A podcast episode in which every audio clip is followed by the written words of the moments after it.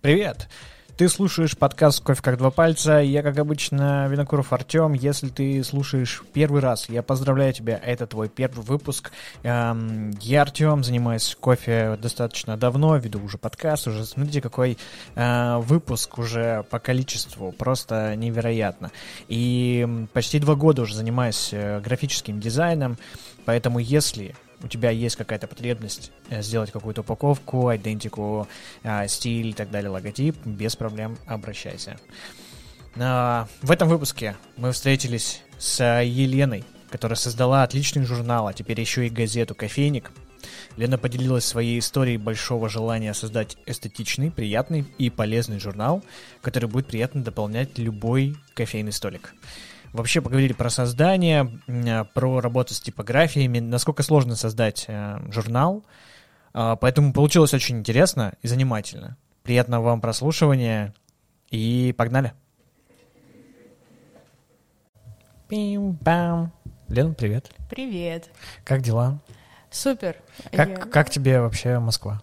Э, мне очень нравится к вам приезжать, немножко менять так обстановочку из Петербурга сюда, выбраться погулять, походить по кофейням, встретиться со своими знакомыми, друзьями.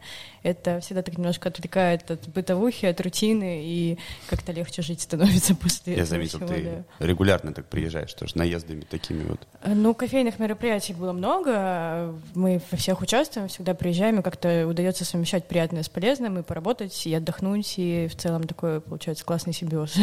Ну, сейчас ты как-то рано приехала к э, кофейному мероприятию, потому что мероприятие будет 12 мая. Да, мы приедем в мае тоже, получается. То есть ты сейчас уедешь, а потом месяц, еще приедешь? Да. Э, ну, так получилось, что тут вот были у нас обсуждения проблем рынка, потом я ходила на интервью к ребятам, вот к вам сегодня заглянула, поэтому тоже так удачно все сложилось. И вот мы здесь.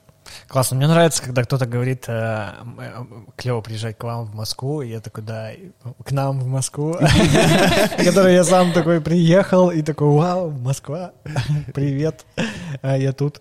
А, хорошо, то есть, а у тебя получается вот развеяться, отдохнуть, приехать с новыми силами в Петербург? А, эмоционально, наверное, да, потому что все равно, как я уже сказала, новая обстановка, новые люди, с которыми ты каждый день не видишься, все равно у тебя немножко замыливается и глаз, и восприятие реальности, когда ты одними и теми же вещами занимаешься каждый день, ходишь по одним и тем же улицам, сидишь в одних и тех же местах, там в кофейнях работаешь, и в целом жизнь какой-то становится скучной и однообразной, и порой нам нужно что-то в нее нового вдохнуть, даже какое-то небольшое путешествие двухдневное в соседний город или в Москву, которая, казалось бы, тоже уже знакома вдоль и поперек вся исхожено-перехожено, но все равно какие-то новые эмоции, это прям радует. Кайф. А в, а в Петербурге тебе комфортно вообще а, жить э, и, ну, как, поработать, э, все делать. Не, не хотелось тебе когда-нибудь перебраться на юг, в какую-нибудь теплую страну, например?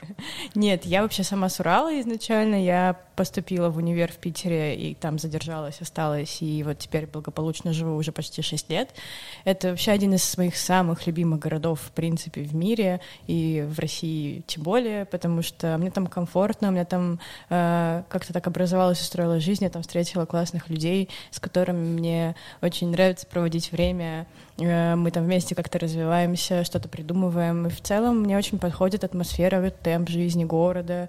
Э, мне кажется, Питер — это, в принципе, такой город, в который ты либо приезжаешь, он тебя сразу принимает, либо вы сразу друг другу не подходите и никогда не подойдете, и эти отношения не закончатся ничем успешным, лучше сразу уехать куда-то в другое место, потому что он какой-то такой особенный, и люди там особенные, даже те, кто приезжают. А, недавно мы разговаривали как раз с Ромой Хомченко, он сказал, что, мне кажется, в Питере все какие-то сказочные у вас тут, какие-то все такие на своей волне ходят. Это правда, есть такое, такая особенность, и Наверное, да. Мы а давай пройдем, пройдемся немножко по стереотипам Петербурга, которые у многих людей э, могут складываться из других городов, которые там не часто бывают или бывали несколько раз. А, первый, я думаю, стереотип это то, что Петербург это депрессивный серый город, где нет солнца, и э, в году там три солнечных дня, и те зимой. Я приезжал несколько раз в Питер э, и всегда вот попадал в солнечную погоду. Mm-hmm. Не было никакого дождя, никаких... Вообще иногда было настолько, типа, ясное небо, что я такой, типа, вообще когда-нибудь дожди бывают. Вот, но последний раз я съездил, и было как раз э, пасмурно, и вот как раз тогда мне он показался реально очень сильно депрессивным. Вообще, моя любовь с Петербургом началась э, с сезона «Белых ночей» в июне, когда я первый раз приехала туда. Была классная погода, было очень тепло, солнечно, цвела сирень, и в целом ты приезжаешь из маленького городка, здесь все такое красивое, э, с историей, и меня это очень впечатлило, и я тогда еще поняла, что да, я хочу здесь остаться, наверное, и сюда приехать жить. Вот, и в целом соглашусь, что зимой э, все очень плохо и грустно, потому что темно все время, солнце только встало, уже зашло, ты еще не успел проснуться. Очень сложно в таком режиме существовать и что-то делать. Особенно если ты метеозависимый какой-нибудь человек, прям вообще грусть, тоска. А, осень, зима в Питере никому не рекомендую приезжать, э, не лучший период, чтобы посетить наш город. Вот, но летом вообще обожаю весну, май мой любимый вообще месяц, э, и летом у нас тепло, хорошо, солнечно, приятно, можно ездить на залив, гулять по паркам, наслаждаться жизнью до поздней ночи, потому что не темнеет. Ну вот, мне кажется, в мае как раз все такие да. э, из Москвы, я просто помню, регулярно так смотришь в Инстаграме, все, все, все в Питере. Все там гуляют в мае, mm-hmm. все отдыхают где-то там в Петергоф и так далее. А, втор... Но я тоже приезжал э, зимой, вот в декабре вроде или в конце ноября, а, и было холодно, я помню, очень холоднее, чем в Москве. Вот, но при этом не сильно депрессивно. То есть мы как бы гуляли, вот, mm-hmm. но не так много, потому что было прям прохладно.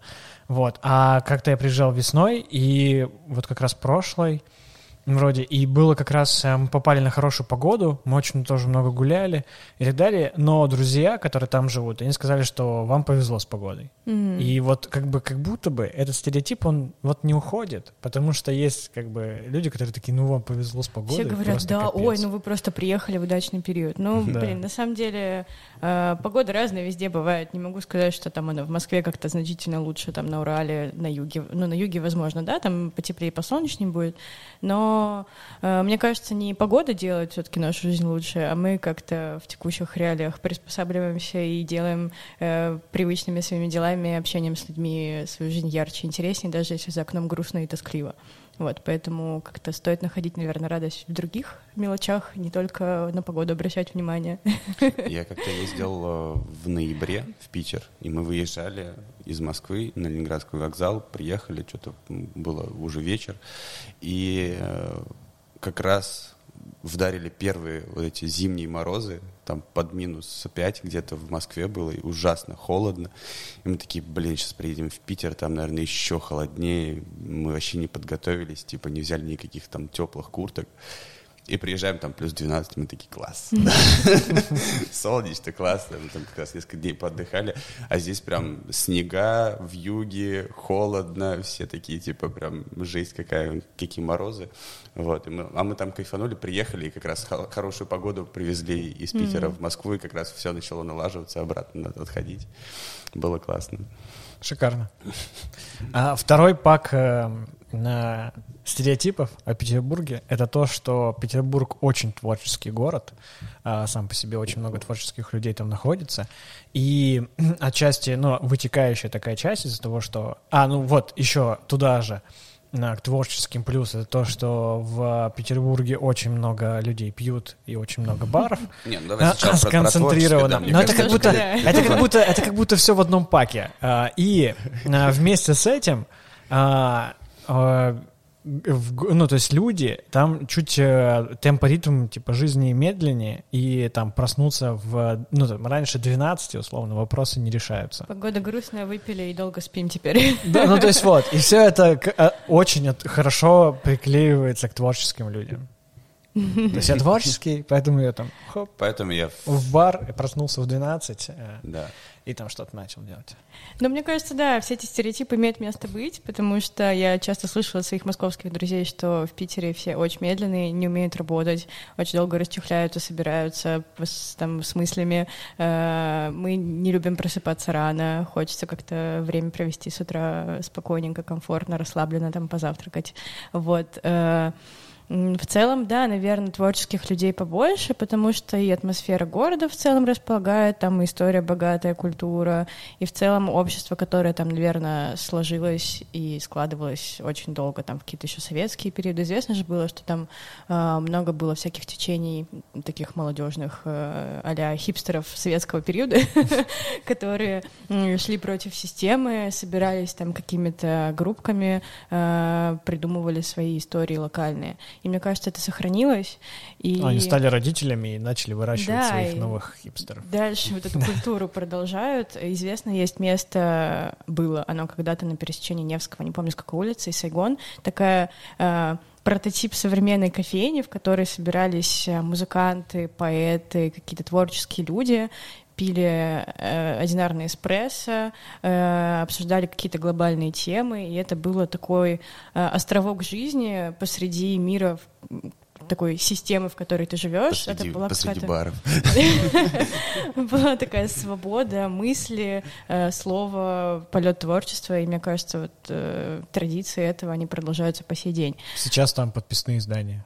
Ну, это очень похожая история. Как в целом появились кофейни там в Англии, например, в 17-16 веке, когда а, вот эта вот светская вот эта вот аудитория начала собираться в кофейнях, потому что там не было алкоголя, не было вот этих сивушных рыл, mm-hmm. вот, и люди между собой могли спокойно общаться, развивать какие-то философские мысли, э, вот, там были художники, разные поэты, писатели, музыканты и так далее. То, что...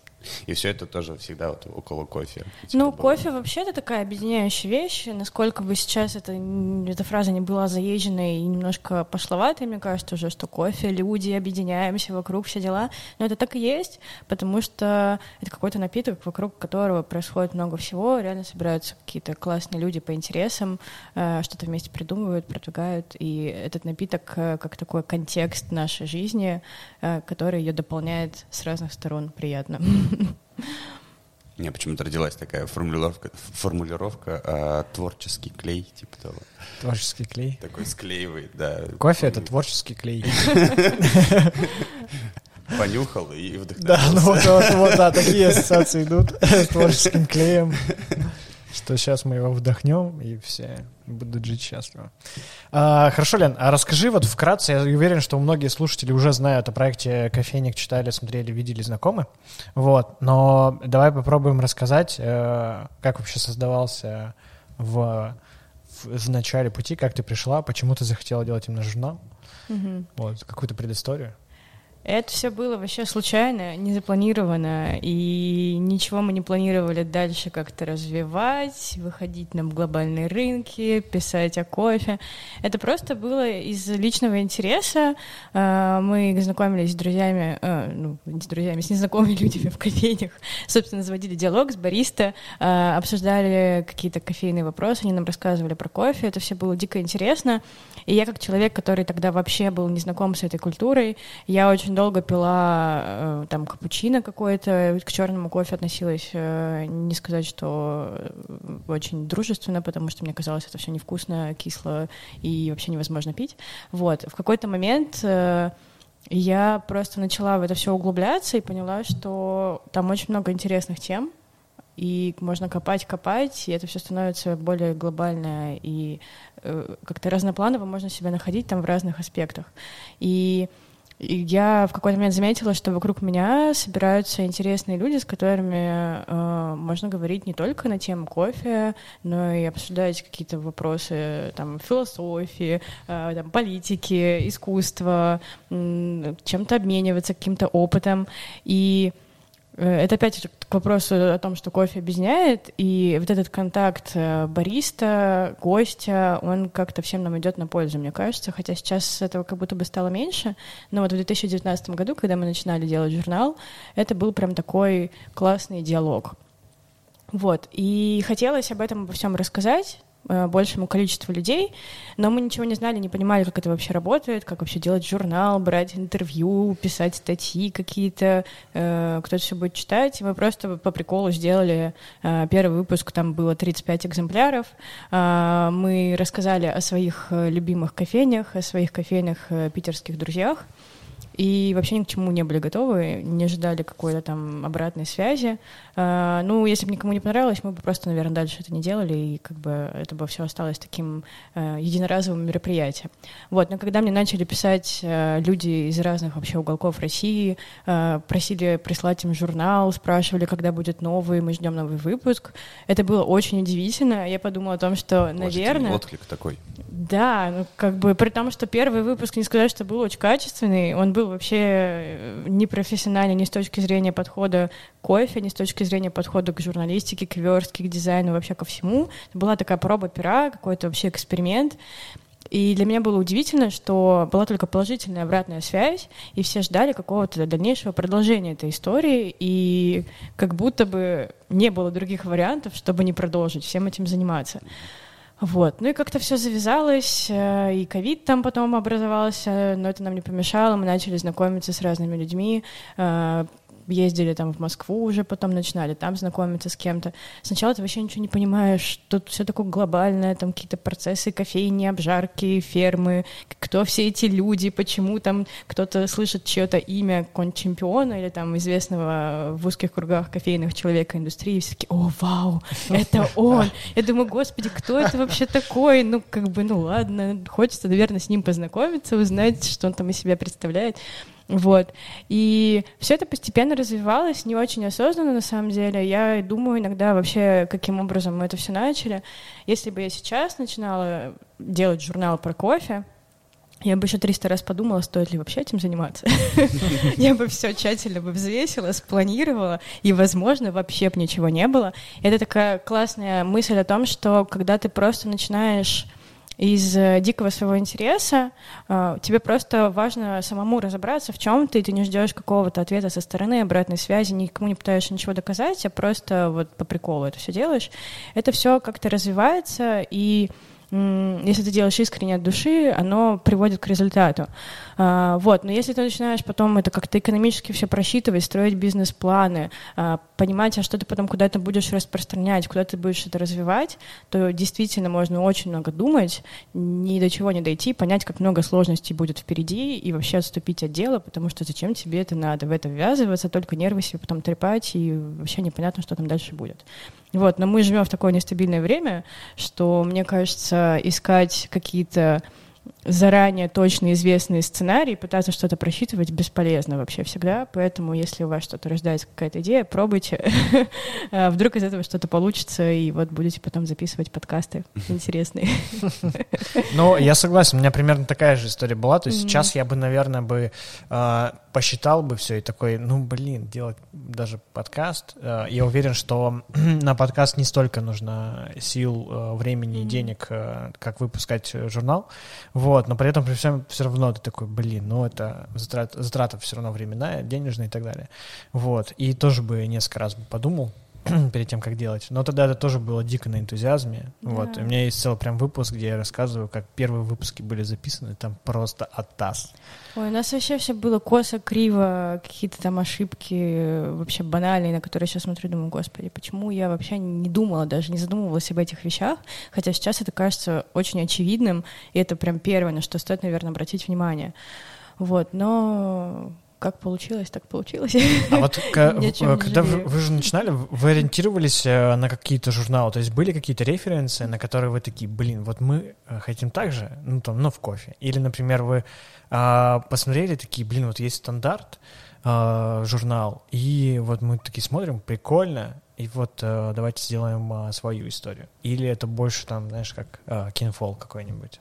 Да, мы увидели кинфолк, он был очень красивый, эстетически стоял на полочках у нас в кофейнях с белыми стенами, и это все так гармонично сочеталось, и мы хотели как раз создать какую-то такую эстетичную историю дополнения к кофейной атмосфере, чтобы так прийти, э, вальяжно пить кофе, читать журнальчик, там какие-то фотографии смотреть. У нас вообще изначально был уклон на фотографии, потому что мы с Ваней, с которым начинали все это делать, э, увлекались фотографией, и, собственно, хотелось как-то больше картиночек карточек использовать, чем вкладывать какой-то смысл э, с точки зрения какой-то профессиональной такой кофейной истории в текстах именно. Вот. Э, конечно же, был стандарт, конечно же, мы на него смотрели, но нам он казался очень профессиональным и таким э, сухим изданием, возможно, потому что там какие-то... Узконаправленным, типа? Да, ну, узконаправленным. Там такие бариста. профессиональные статьи были. Они не всегда э, как бы их было очень сложно читать, э, не очень понятно вообще, какая там идея была, потому что, ну, скорее, да, это для профессиональной аудитории больше, а мы же вообще в кофе не разбирались, и мы изначально делали историю от гостей к гостям, чтобы именно рассказывать простым языком и о мире кофе, и о людях, в первую очередь, которые стоят за проектами, и как-то все вместе вокруг этого объединяться, что-то обсуждать, какие-то там тоже философские вещи э, затрагивать, потому что, в принципе, несмотря на то, что мы рассказываем про бизнесы даже, да, там какие-то про проекты, про профессиональные пути развития, это все равно тесно связано с личностными историями жизни каждого человека, и за каждым проектом в первую очередь стоят люди, их опыт, их взгляды, и это в первую очередь всегда гораздо интереснее обсуждать, чем там копаться в каких-то сугубо кофейных э, терминах. Мне кажется, очень много образовательных статей можно найти в интернете, чтобы это узнать. А именно непосредственно такие живые истории, вот этого не хватало, и мы хотели делиться в первую очередь именно этим. Угу. А насколько вот э, вообще сложно было запустить даже вот первый тираж? То есть как э, проходит этап производства, как, э, насколько, сколько это вообще требует времени, денег? Это же, блин, написать журнал. Тогда из-за того, что да, мы ничего не понимали, это было все, э, возможно, сложно, это было больше интересно, и мы по вечерам там собирались, верстали журнал, там проводили интервью по выходным, потому что по будням мы работали там в офисе с утра до вечера.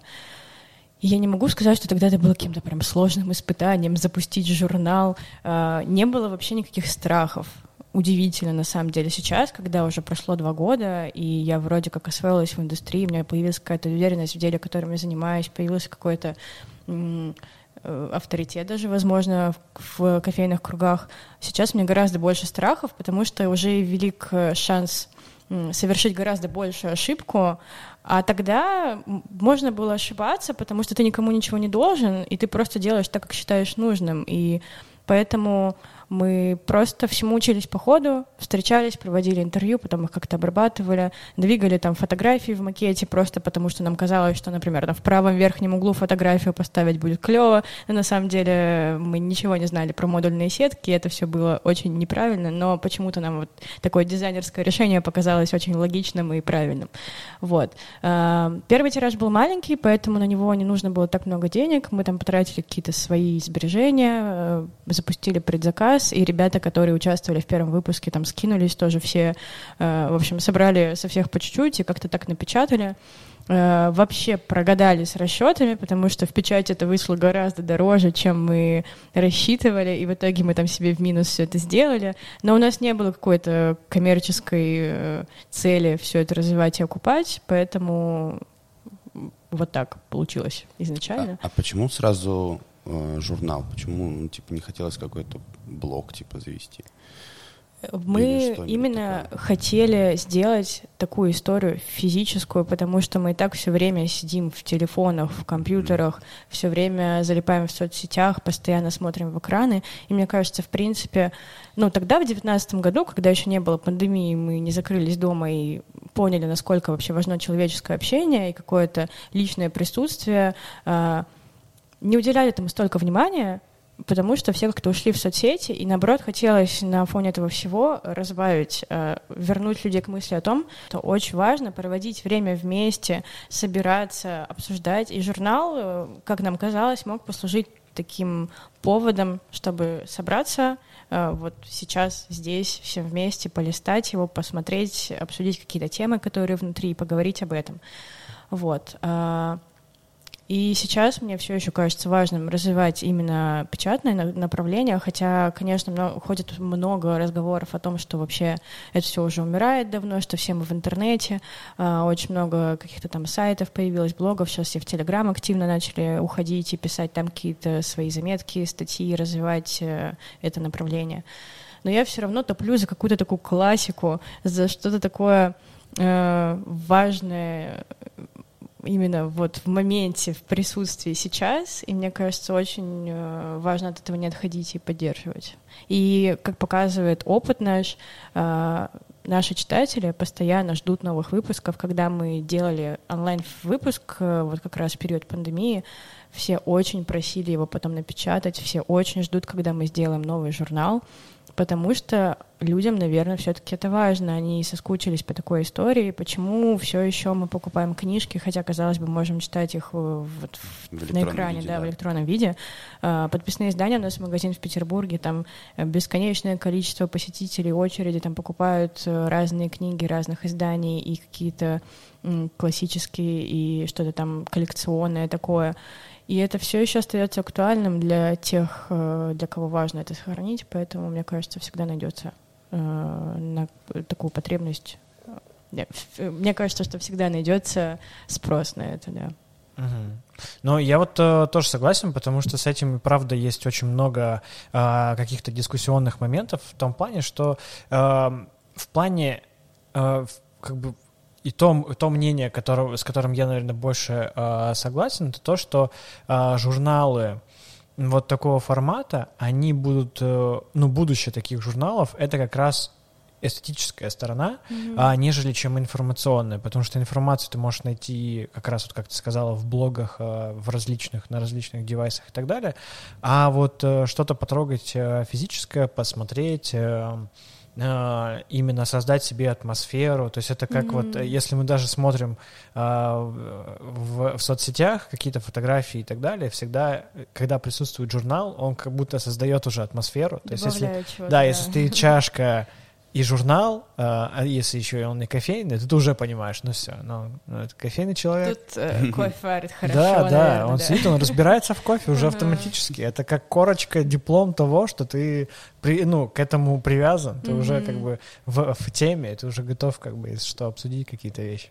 Вот, ну и в целом а, я за собой тоже очень сильно ощущаю а, именно вот желание физического какого-то контакта, то есть как, бы, как будто важно а становится как раз, э, когда ты откладываешь телефон, э, ноутбук и вот потрогать э, то, что тебя окружает, и когда у тебя есть возможность потрогать классный журнал, который клево сделан и так далее, mm-hmm. вот, красивый, то это, конечно же, как вот добавляет. Но, возможно, тут есть такой момент, эм, мне хотелось бы узнать еще твое мнение об этом, что это как раз-таки ощущение, как будто это уходит вот именно в, в субкультуру. Mm-hmm. Что-то отходит от массового пользователя и приходит э, вот э, к тем, кто как бы готов ценить, кто получает э, удовольствие от этого всего. Потому что вот э, те же подписные издания, когда я там был, там, ну, реально, там же очень много людей. Ну, просто вообще. Там негде сесть, хоть столиков немного, там просто негде сесть. Это два этажа, просто забито все книгами. Вот. И сейчас вот в эту же субкультуру э, мне тоже просто нравится изучать... Э, верстку книг, обложек и так далее, потому что есть э, дизайнеры, которые э, занимаются только обложками книг, и они делают обложки книг, и вот на этом это их э, специализация. И иногда они делают это невероятно круто. И вот когда ты прям держишь э, книгу, которая вот э, сделана, тогда такой, блин, ну это, mm-hmm. конечно, круто. Вот. То есть одна из по- самых популярных, наверное, книг, которой делались обложки, и сейчас вот обновилась, э, появилась новая обложка, не помню от какого э, издательства, 1984 Оруэлла. Вот, и там постоянно есть разные обложки, потому что, ну, тема такая, что можно по-разному мысли как-то визуализировать. Вот, и там сейчас тоже новая обложка, и она прям видна ее, потому что я недавно эм, ходил э, к врачу, и э, просто участковый э, терапевт вот, и я смотрю, и а, что у него где-то там на полке а, лежит, типа, полуоткрытая книга как раз 1984 с новой обложкой. И я такой, и я как бы узнал ее только по обложке, потому что я видел дизайн как раз этой обложки. Mm-hmm. Вот, но ты вот как думаешь, что а, в этом будущее или а, все равно будет а, большой а, читатель, который будет а, именно брать, читать это как а, регулярный именно источник информации определенный. Мне кажется, что это больше такая ремесленническая история, все-таки на узкую аудиторию направленная. И, в принципе, э, сейчас же говорят о том, что книги это скоро не станут чем-то таким элитарным, э, потому что этому будут уделять внимание люди, которые уже там, не знаю, закрыли свои первичные потребности, думают о чем-то более важном и высоком, и вот э, уделяют внимание качеству во всех сферах своей жизни, повседневности, ищут какие-то добавляют, добавляют в будни свои детали, которые как-то приукрашают жизнь. И вот, и мне кажется, что, в принципе, и журнал наш, и в целом вещи, которые похожи на него, это вот такая довольно ограниченная история, которая позволяет тебе замедлиться немножко, потому что мы все так э, куда-то бежим, постоянно что-то торопимся, э, придумываем новые какие-то там, постоянно все в работе. А это возможность именно прочувствовать э, жизнь сейчас, как она есть, в том числе. И это совсем не массовая история. И у меня, в принципе, нет цели развивать и строить какую-то глобальную компанию, корпорацию по завоеванию э, мира, чтобы везде были кофейники и все читали про кофе. Чтобы потом был кофейник на японском языке. Да. А, на китайском. Уходим, да, да в азиатский рынок, покоряем да, его да. сейчас. Но мне кажется, что несмотря на это, важно сохранять вот эту крафтовость и локальность, ну и всех свои цели. Кто-то строит огромные корпорации, кто-то занимается своим маленьким ремеслом и делает и свою жизнь счастливее, и жизнь людей вокруг счастливее. И мне вообще нравится идея в том, что мы можем менять мир какими-то поступательными движениями, когда ты занимаешься делом, которое тебе нравится и которое кажется важным для кого-то, ты делаешь жизнь людей вокруг себя лучше, они таким образом тоже будут делать какие-то хорошие дела, делать жизнь вокруг себя лучше. И так мы будем распространять вот эту какую-то классную идею, э, и добра, и всего хорошего будет становиться больше, и мне кажется, это очень важно сохранять в себе, особенно сейчас. Блин, мне вот э, э все остается много вопросов на самом деле технического характера. Mm-hmm. Вот, просто насколько сложно найти вот э, типографию, которая готова вообще вникнуть в твой проект, э, и как вот коммуникация идет? Потому что, насколько вот мне известно, что предпечатная подготовка и печать, работа с типографией, вообще с каким-то... То есть я же правильно понимаю, что по меркам типографий, э, которые печатают книги либо журналы, какой ну, занимается такой вот типографией, для них э, любой тираж, который ты назовешь кофейный, это все будет не тираж, они такие, что? Мы там, это не миллион штук, это, это что нам делать тогда с этим? Да, да, да. Как вот происходит вообще работа, коммуникация с ними? Типография — это вообще самая моя большая боль. Я просто ненавижу работать с типографиями, я всем это говорила миллион раз, потому что очень сложно, во-первых, найти качественную типографию, которая отвечает за результат, и, ты получишь нормальный, качественный продукт, а, который при этом не будет стоить как самолет, и быстро и качественно тебе в срок все сделает. У меня вообще были огромные проблемы с этим, потому что мы и в Питере искали типографии, потом по всей России искали, и, э, в общем, нашли мы в итоге одну типографию, с которой вот работаем сейчас — но это какое-то вообще отдельное направление, отдельные вопросы, которые приходится решать, потому что изначально, когда мы делали самый первый выпуск, мы печатали просто в какой-то там местной питерской типографии, мы прям приезжали к ним, трогали бумагу. Нам было очень важно, чтобы это тактильно, все было приятно. У нас в первом выпуске там прям такие толстые были плотные страницы, потому что хотелось прям сделать такую добротную вещь на века. Вот. И поэтому мы очень долго выбирали, из чего будет, из какого материала сделана обложка, что будет внутри и прям задалбливали типографию с этим, чтобы потом фотографии у нас печатались качественно, никуда не поплыли, чтобы цвета все сохранились. Это тоже было очень важно и сейчас тоже остается. Вот. А, поэтому с точки зрения такой технической очень много вопросов, но сейчас они уже решаются с опытом гораздо проще, потому что я уже имею представление, какие мне нужны параметры, я просто скидываю техническое задание, говорю, рассчитайте, пожалуйста, сколько это будет стоить, и, в принципе, вопросов уже нет. А, вопрос, э, единственное, вот качество выполнения работ, но тут уж как бы по рекомендации обычно обращаешься все равно куда-то, спрашиваешь у знающих людей, потому что э, к сожалению, не все работают добросовестно, и много косяков бывает. У нас там и фотки плыли, и краска какая-то, там оставлялись кляксы, разводы. Мы поэтому каждый журнал проверяли, перелистывали, нет ли там никаких помарок.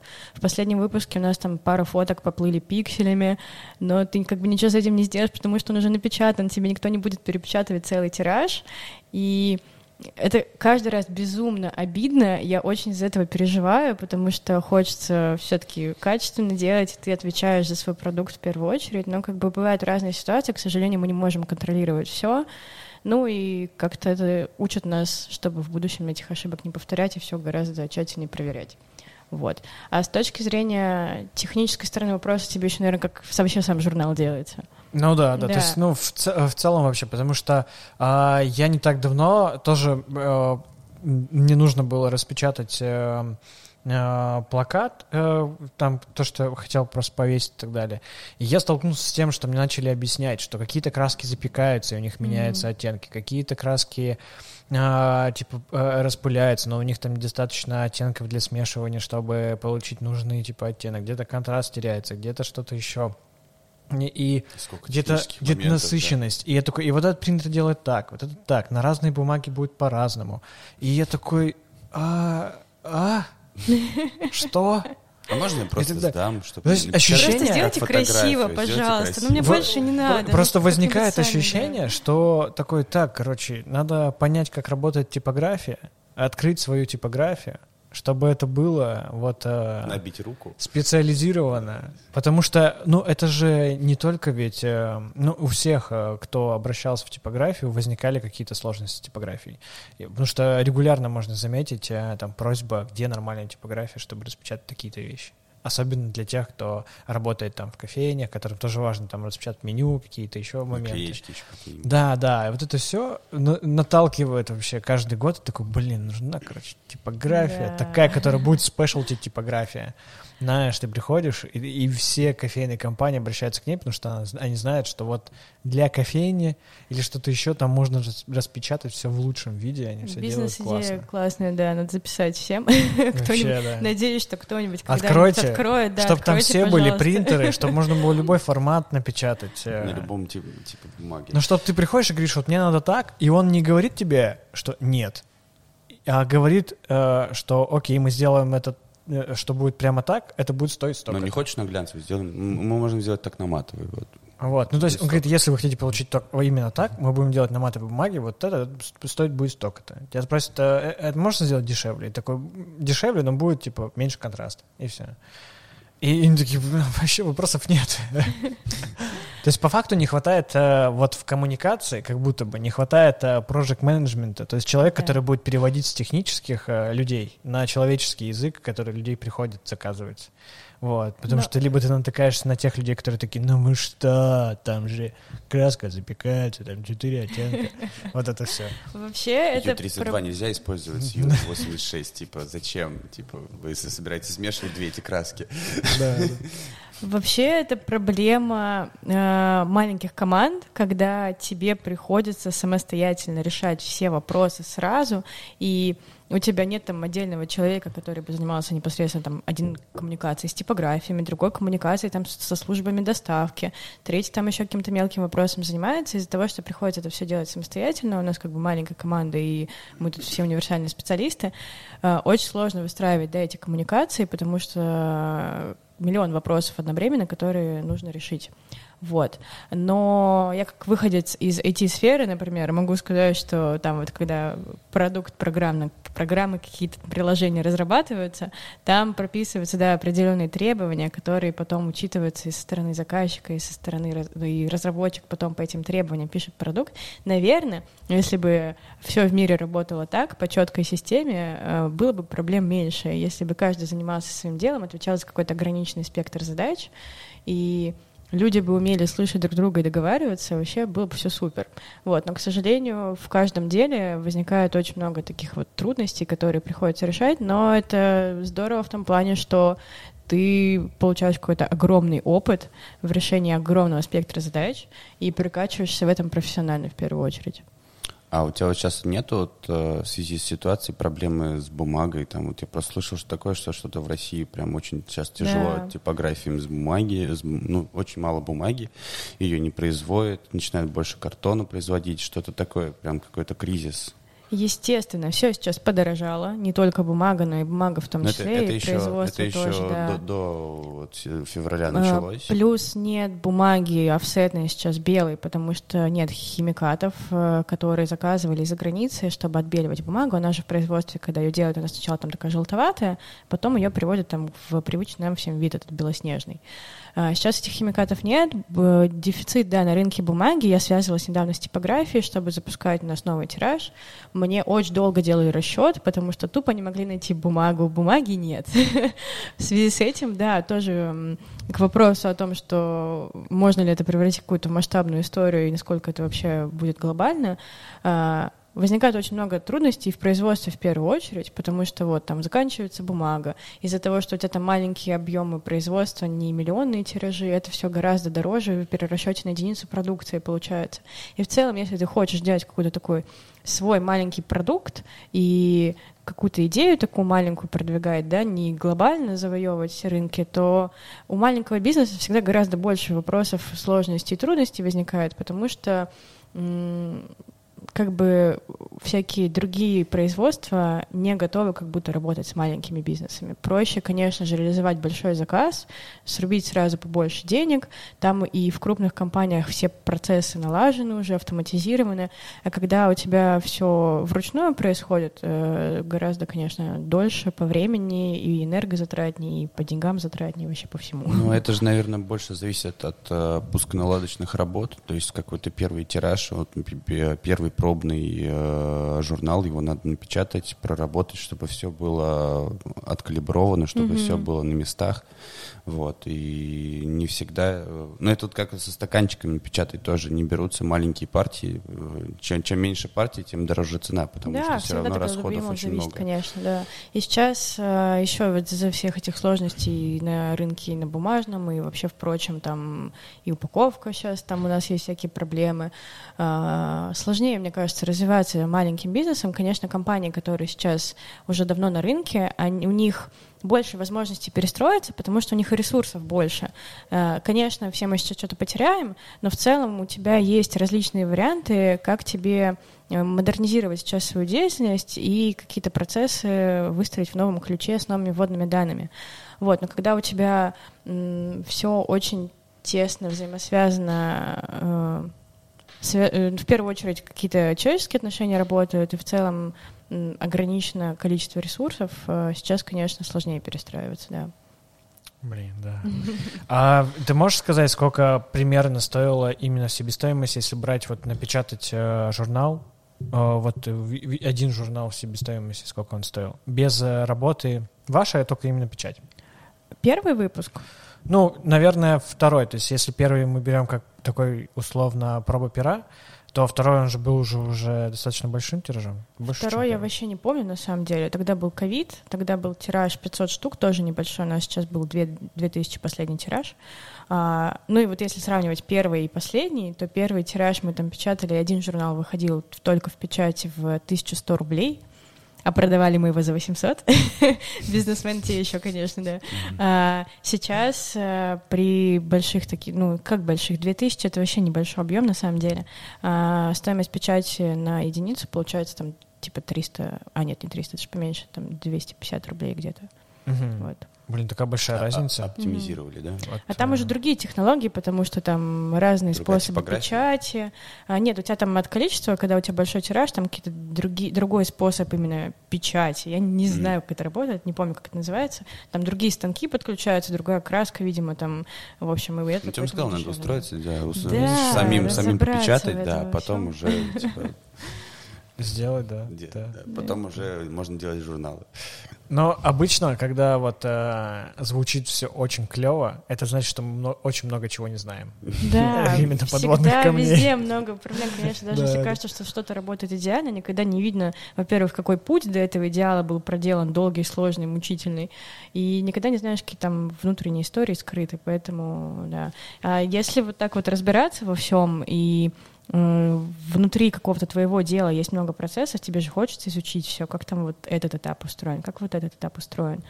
А, Мне кажется, это можно вообще всю жизнь изучать и так не достигнуть идеала, потому что э, слишком много вопросов возникает на пути, и э, мы любим в них углубляться, поэтому да, лучше, наверное, как-то это все делегировать и перераспределять между mm-hmm. другими специалистами. А есть разница между тем, а, как, э, сколько листов э, в журнале, то есть насколько да, он да, получается объемный, насколько нет? Там вообще от огромного количества параметров зависит от толщины бумаги, от качества этой бумаги, от э, количества страниц, от, от краски. От, ну, краска там не выбирается. Да. Ну, по-моему, нет, там нет такого. Цветные страницы, типа, понятно, что черно-белая печать, она дешевле, чем цветная. Там ламинация обложки, какое там скрепление, скрепка, клей, клей там один, клей второй. Короче, очень много всяких нюансов. Вот, поэтому как в этом во всем разобраться, непонятно. Вообще непонятно.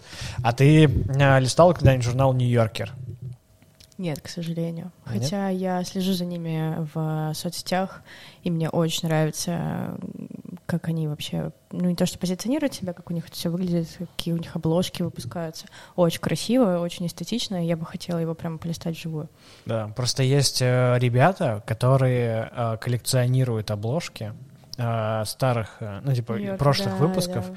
да, и есть прям ребята, которые оформляют, ну, находят обложки, в хорошем э, состоянии, вот, э, приводят их э, в какой-то вид, оформляют с рамкой, и вот уже как такой постер на стену продают, и иногда там некоторые просто составляют себе какие-то прям серии обложек, потому что они же там иногда могут быть схожи и по тематикам, и по технике иллюстрации и так далее. Вот, у меня есть даже документалка от Netflix, э, где вот как раз рассказывает про иллюстратора, который э, нарисовал там порядка, ну, больше 10 обложек Нью-Йоркера, и там как раз история о том, что он готовил очередную обложку для Нью-Йоркера и рассказывал, как он придумывал, как подходил к этому и так далее. Мы не, мы не заказывали самокат.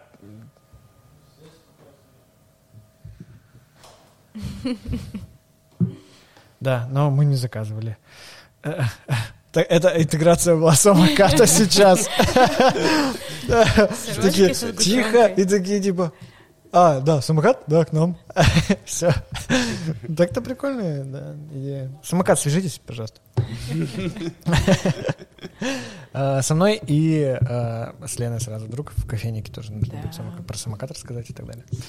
А, как вообще вот... Не, просто к чему я про Нью-Йоркер стал говорить. Вот, у меня есть список мечт. Одна из таких мечт, что хочется реализовать, это вот я сегодня Тимур говорил о том, чтобы пожить в доме на колесах, чтобы можно было проснуться там у озера или у океана в идеале. Прям мечта. Вообще, да, то есть покататься на таком как бы доме в целом как бы как будто такая детская есть мечта еще, когда там фильмы смотришь какие-то и так далее. Тут, тут как бы, когда есть такая возможность, было, было бы вообще классно. Вот, а еще у меня есть мечта эм, нарисовать как раз обложку для какого-нибудь журнала. Вот, и я такой Нью-Йоркер, короче. Обложка для Нью-Йоркера — это просто шик вообще. Это просто вообще... Век карьеры, да? Да, ты, ну, то есть ты что-то сделал, и такой, ну вот, и, и тебя там а, дети, внуки спрашивают, а что ты сделал в этой жизни? Жизнь такой, прожита не зря. Я такой, ну, в смысле, я вот обложку показываю журнал, вот, обложку вот нарисовал. Вот, вот, я еще... себя ставил. А вот фотография, где я просыпаюсь на, с видом на океан с этой обложкой, вот. А вот, а вот я э, в Москве с этой обложкой а вот я в другой стране.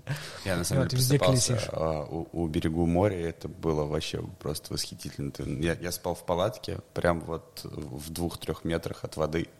Я просто просыпался такой, открывал эту палатку, море, и я просто по песочку такой сразу в водичку умываться, класс. Да, ты такой думаешь сразу, так, заварить, э, проснулся, заварил себе кофе, сидишь, пьешь э, на берегу, короче, такой, безмятежность звуки воды. Ну хорошо было бы, да, если бы еще кофе был готов, тогда да. Ну да, но тогда там надо, чтобы еще один человек. Чтобы еще кто-то, да, проснулся чуть раньше. Или ты знаешь, ты проснулся чуть раньше, заварил кофе, лег такой.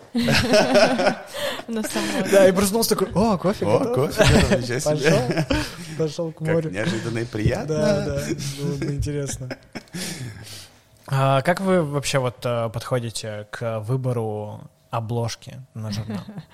Ну, и вообще это процесс происходит? каждый раз происходит довольно спонтанно, потому что мы в первую очередь делаем выпуск внутри, э, и уже потом в какой-то последний момент появляются идеи, что нарисовать.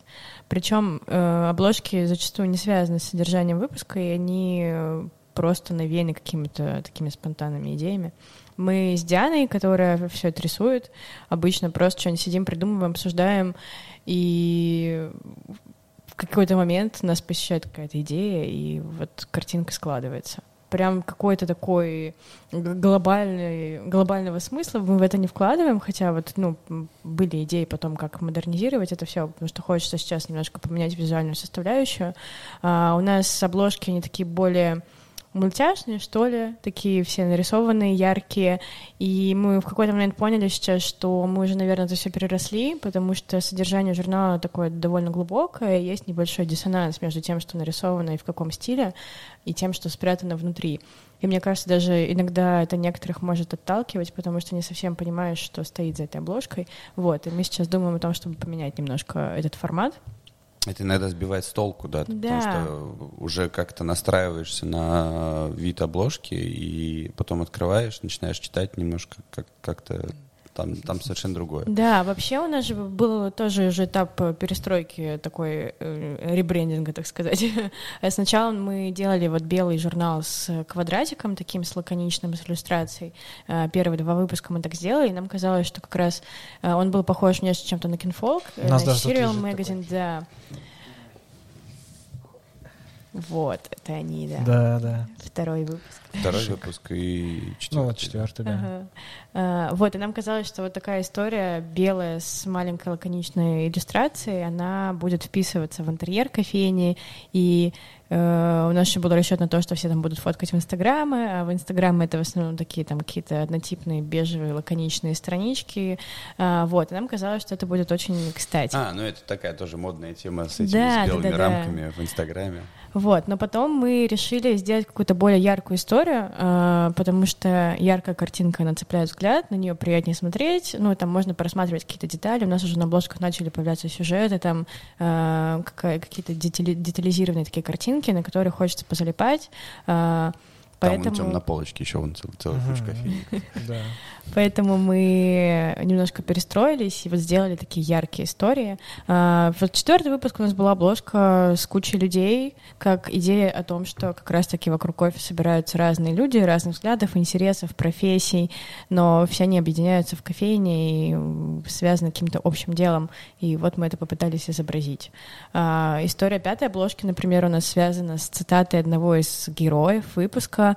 Он очень красиво сказал о том, что кофе — это внутренняя парфюмерия, мы как-то зацепились за эту фразу, и хотелось ее именно вытащить на обложку и какую-то такую метафору нарисовать. Поэтому у нас там э, девушка, у которой там из свитера торчат кофейные листья, очень красивая, одна из моих самых любимых обложек, зелененькая. Вот. А, Поэтому это каждый раз какие-то такие вот истории, мы придумаем какую-то тему и сопровождаем. Ничего там такого глобального в этом нет. А насколько вообще, вот а, вернемся если к четвертому журналу, здесь э, какие-то конкретные люди изображены? Или это абст- абстрактные? Там есть Люди. два наших э, кофейных э, дружочка, м, бариста и владелец одной из Бариста питерской кофейни. Э, Правильно? н- Нет, Нет? не угадал. Но многие, да, вот это. Но многие находят э, там э, владельца бара Эль Капитас в. Питере, говорят, что он очень похож, но на самом деле мы его вообще не рисовали. Это очень случайно получилось, он правда действительно получился Кто похожим. Я не помню, к сожалению, как его зовут, э, основателя этого А вот бара. это, вот это он? Николай, Это- по-моему, э, это который он? там вот с усиками, да. Ну вот, да, это он. Нет, вот этот вот. Да вот этот, вот. Вот это основатель. Что, не видел ни разу? Блин, прикольно, прикольно. А как вообще выстраивается? То есть вот вы садитесь э, над журналом, да, когда вы готовитесь. И как у вас устраивается? То есть у вас уже есть определенный рубрик, рубрикатор, по которому вы идете уже? Да, у нас изначально мы разработали рубрики, и вот как мы даже с первым выпуском еще это придумали, так мы этого и придерживаемся.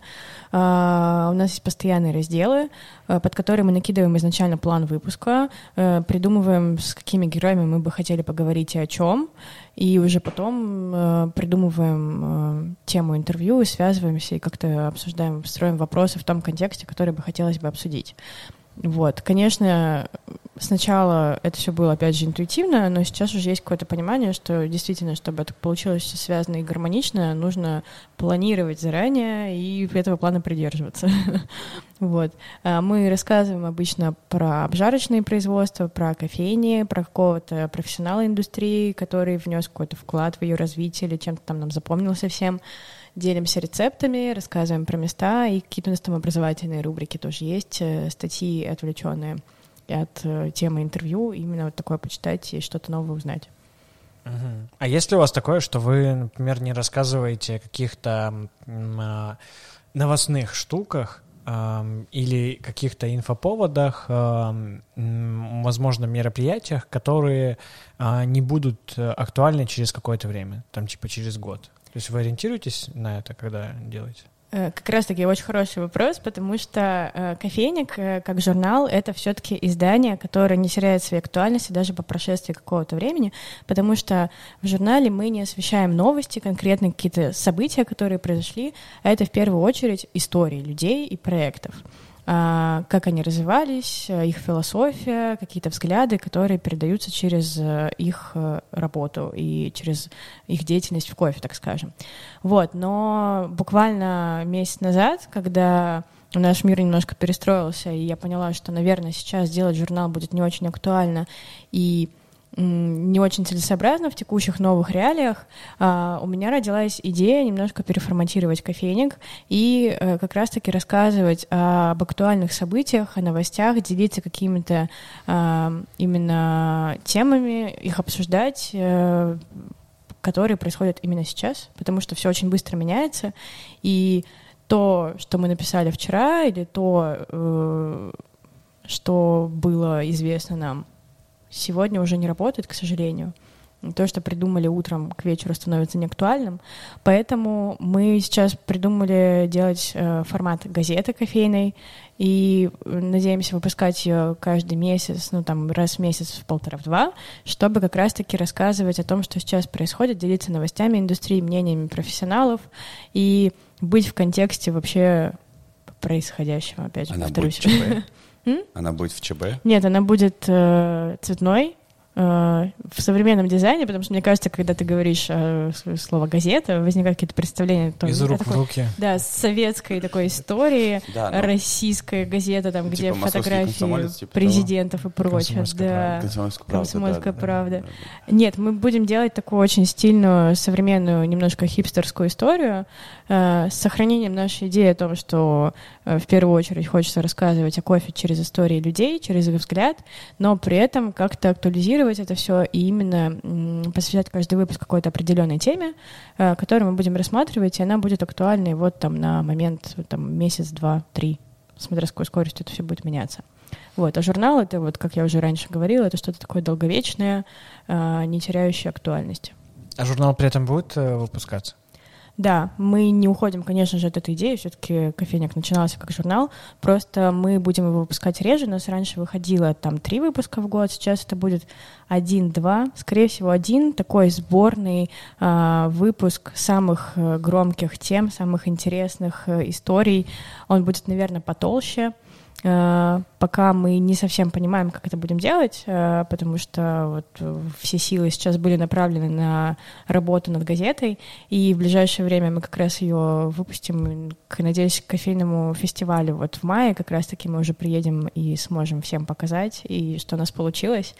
Э, вот, поэтому все меняется приходится придумать что-то новое. Частота вы, вы, выпусков будет тоже, ну, она будет маленькой, как вот кофейник выходил раньше? Или Нет, газеты почаще? мы будем делать часто, раз в один-два месяца, как mm-hmm. раз-таки освещать темы, которые вот сейчас у всех на слуху, которые всех волнуют, э, отвечать на вопросы, которые возникают и у гостей, и у специалистов индустрии, э, чтобы можно было найти ответы на все вопросы и узнать а газета будет в э, таком классическом большом формате, который можно будет вот так согнуть э, Да, да, раза, мне кажется, это такая кайфовая история, что да, я как представила, что ты сидишь в кофейне, развернул газетку, это читаешь, не только в кофейне, не знаю, там можно в метро ехать, почитывать, допустим. Э, мне кажется, это очень классно с такой, опять же, с точки зрения визуала какого-то, и это более доступный, быстрый формат э, получения информации, э, ни к чему не обязывающий, как будто бы. И как-то, мне кажется, сейчас это будет важно. Такой. Да. Что такое под, крафтовое кофе, немножко, да. да, да. Вот, вот. Кофе, газета, кофе, такой вот есть образ у вас, да. да. Хочется вдохнуть в этот образ, он все-таки тоже какой-то такой утратил немножко актуальность, мне кажется, такой исторический. Вдохнуть в него новую жизнь, как-то современнить в новых реалиях и вот сделать новую такую историю. Ну, я вот, если смотреть э, в соцсетях фотографии, иногда вот в европейских кофейнях очень часто можно увидеть, что прям есть э, а, не полки, а такие условно специальные, как э, палки, на которые вешаются газеты, прикрепляются, которые можно брать, они как раз в таком большом формате. Mm-hmm. И я так понял, что там просто еще жива эта культура именно читать газеты вот в таком формате. Ну, да. потому что там несколько, несколько, много издательств э, есть, э, которые читают и так далее. То есть у нас в метро сейчас реж, редко очень встретишь, когда кто-то читает газеты. Мне кажется... В метро у нас есть вот эта газета «Метро», которая достаточно пользуется популярностью. Да. Да, да я просто... Ну, я, я просто всегда как... вижу, как кто-то раздает, но чтобы читать, я... Не, ну просто его раздает, он раздает вот так вот направо и налево, да, он да. просто вот так вот прям стоит, вот. и у него каждый там второй забирает эту газету, и он ее по-любому там пока едет, он ее читает, листает. Но... И... А, мне просто иногда, да, мне просто иногда жаль э, женщин, которые раздают, и я беру, беру просто так, ну, чтобы подбодрить. Типа, да, я возьму. Блин, а если я они еще, все так берут вообще? Я еще, я еще говорю спасибо большое, очень, очень приятно. Но мне кажется, это не проблема формата газеты как таковой, это проблема э, непосредственно контента, который представлен внутри этого формата, потому что все газеты, к которым мы сейчас привыкли, это что такое там освещение каких-то политических новостей государственных или там вот в метро. Некролог там да. Нет, да, в, там в метро там особо такого Программы телепередач, пишут. хотя да, да, телек да. тоже вроде как хотя не смотрят не многие, наверное. Вот, поэтому э, мне кажется, что формат сам по себе он может быть актуальным, если пересмотреть его и преподнести с новой стороны. Вот, поэтому я очень сейчас и верю в эту идею, и надеюсь, она очень понравится и нашим читателям, и, в принципе, всем кофейным людям, и посмотрим, что из этого получится. Пока я на таком тоже больше энтузиазме, потому что сейчас появилось какое-то вдохновение сделать что-то новое, и потом посмотреть уже, что из этого получится. Я просто сейчас э, вспомнил, что это же может стать определенным э, коммуникатором в э, нашей комьюнити, э, в кофейном. в кофейном я вспомнил, что у меня бабушка жила в деревне в Башкортостане, в небольшом поселке, но поселок такого городского типа, он такой более современный и, и так далее. То есть есть все удобства в целом. И там как раз есть газета только этого поселка угу. вот, который выпускается, и почтальон разносит там каждую неделю или каждый месяц а, вот эту газету, и это было реально, это, я помню просто, когда она приходила, это была как социальная сеть. Да. Ну, то есть внутренняя. В том плане, что там кто-то кому-то передавал приветы, кто-то кого-то поздравлял с днем рождения. То есть вот в таком формате. Мы ну, тоже есть, хотим сделать доску с объявлениями, чтобы там можно было делиться какими-то э, заметками, там искать себе работу, например, или там э, находить друзей по интересам, возможно, там любовь вдруг кто-нибудь когда-нибудь найдет посредством кофейника. Мне кажется, это будет офигенно, там что-то продать, найти, купить. Мне кажется, это такой живой формат. Реально, прикинь. Вакансии, да. вакансии не надо. Я просто уже устал от всех этих чатиков, где везде просто вакансии. Купить кофемашины какую-нибудь. А прикинь, реально, то есть ты такой типа... Да, это прикольно. Да, то есть ты такой, хоп, про, э, поучаствовал в чемпионате, осталось вот два питчера, вот продаем. Выиграл кофемолку, Питчер от чемпиона, да. разбираем, да. Почитали, хоп, набрали. Хочется написали. это сделать именно такой живой историей, которая будет освещать вот все, что происходит, где можно было бы давать какую-то обратную связь, получать ее читателей, нам самим делиться какими-то мыслями. А, знаете, как в сериале «Сплетница», например, там же все были подсажены на какие-то новости, которые там скидывали посредством тогда телефона, правда, уже. Вот, но э, оживить как-то хочется комьюнити, потому что, мне кажется, мы немножко крутимся таки в своем кругу узком, и как-то все зациклены немножко на своем деле, при этом э, глобально размышляем о том, как важно развивать рынок, как важно двигать спешлти, культуру в массы, вот это все, но почему-то многие забывают о том, чтобы, чтобы двигать культуру, нужно, наверное, вести активный диалог не только с теми людьми, кто уже понимает что-то в этой культуре, они уже часть этой культуры, а нужно выходить за ее рамки, э, расширять эти границы и транслировать нашу глобальную идею как можно большему количеству людей, которые даже, возможно, сейчас еще не понимают, как все устроено в индустрии, но могут заинтересоваться через какие-то смежные темы, например. Потому что какой смысл развивать это все среди ограниченного круга людей, Хочется как-то больше привлекать новые кадры, видеть э, новые лица, э, возможно, появятся новые идеи таким образом. Поэтому, мне кажется, важно именно идти на расширение вот этого всего. И мне кажется, журнал и газета, журнал уже, скорее всего, это все-таки такая локальная история, как мы уже говорили. Газета поможет в этом плане нам всем стать немножко помасштабней. Мне еще нравится формат газеты, то, что это невероятное поле для различных экспериментов э, с подачей информации. Да. То есть с той же версткой, то есть из-за того, что там э, журнал все равно как бы имеет определенный формат, и то есть там тоже есть определенные ограничения, потому что там если Мгм. сделаешь э, кучу колонок, текст будет мелким, его уже будет сложно читать и так далее. Газета в этом плане, которая разворачивается, и можно хоть фотографию на, на весь разворот сделать, которая будет просто гигантским. Который Пана- можно вырезать и просто... ну, это будет просто повесить. панорамное окно и так далее. Я просто помню, в Плакат каких-то как журналах, да, так и делали, да. повесить. То есть в журналах же так и было раньше, я помню, там а, в компьютерных или каких-то таких, то есть там, типа, ты открываешь посередине, там плакат, ты просто, э, типа, вот эти скрепки, скобки Да, втягиваешь и вешаешь, и, типа, нормально. Это прикольно. Да, вот в плане верстки нас сейчас как раз самая большая проблема все это сверстать, потому что материал мы уже собрали на самом деле, и вот уже планируем печатать. Но журналом было все просто, там две колонки, тупо распределяешь там текст, фотки туда-сюда, и это все очень быстро версталось, особенно уже там в седьмом выпуске, когда рука набита, это вообще не вызывало трудностей. А сейчас это опять что-то новое. Ты вот погружаешься и думаешь, ой, странички побольше стали, а вроде как тексты, наоборот, поменьше, потому что уже нет таких длинных интервью многочасовых.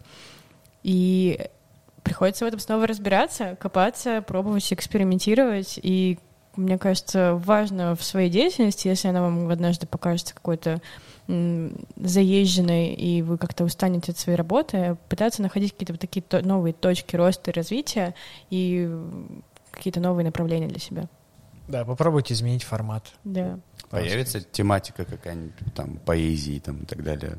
Может, у нас поэты новые появятся. Там будут колонки Рэп. всякие, да, с колумнистами. Я планирую делать какие-то такие постоянные истории. Там тоже будет структура с разделами, с определенными. Пока, наверное, не буду об этом говорить.